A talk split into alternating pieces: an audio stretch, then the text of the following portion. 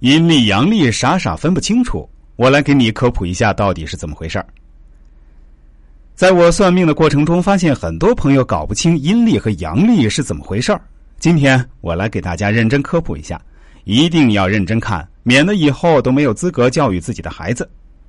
在中国传统的农历，也就是阴历中，老祖宗就确立了十九年七闰的方法。也就是每十九年就有七年要多出一个月的，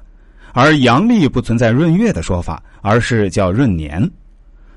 闰年的时候，二月份多出一天。农历或阴历是根据月亮周期运转而形成的，而阳历是根据太阳运动周期而定。如果我们把时间长度拉到二十年，就会发现农历和阳历是非常接近的。先说农历。因为农历并非每个月都是三十天整，有的月份只有二十九天，所以正常年份农历平均一年只有三百五十五天左右，乘以二十等于七千一百天。再加上二十年里有七个闰年，每个闰年要多一个月，这种月份有的是二十九天，有的是三十天，所以需要再加上二百零六左右。这样，农历的二十年就等于七千三百零六天左右，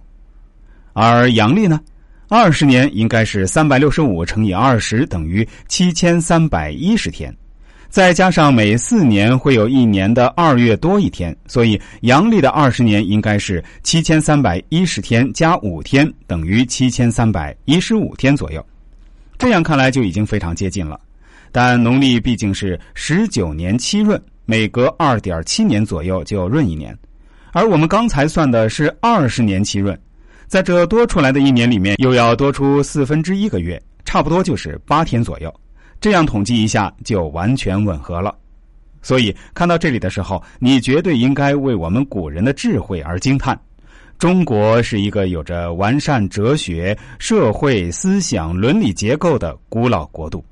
我们在对外交往的过程中，不应该妄自菲薄，也不能一味的崇洋媚外。老祖宗留下的很多东西，如果连一些基本的常识都没有搞懂，就知道天天削尖脑袋去研究 A、B、C、D，也未必是明智之举。